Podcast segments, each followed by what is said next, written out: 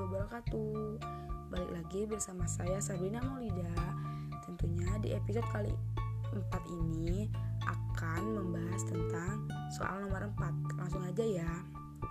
Ekonomi Islam adalah ilmu ekonomi yang mempelajari perilaku ekonomi orang-orang Islam atau negara-negara mayoritas berpenduduk muslim.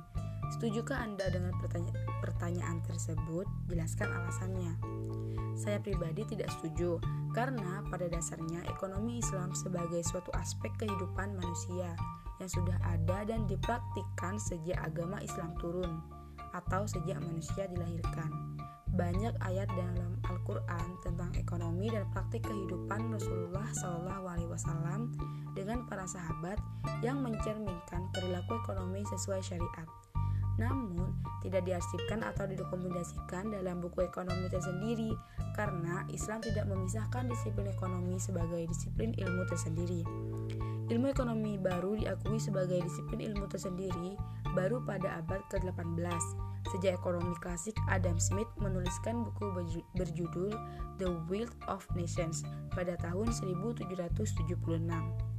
Pada intinya, ekonomi Islam adalah suatu cabang ilmu pengetahuan yang berupaya untuk memandang, menganalisis, dan akhirnya menyelesaikan permasalahan-permasalahan ekonomi dengan cara-cara sesuai dengan syariat yang sudah diajarkan, bukan karena negara-negara yang mayoritas Islam ya. Jadi gitu deh, sekian episode 4 kali ini. Terima kasih. Wassalamualaikum warahmatullahi wabarakatuh.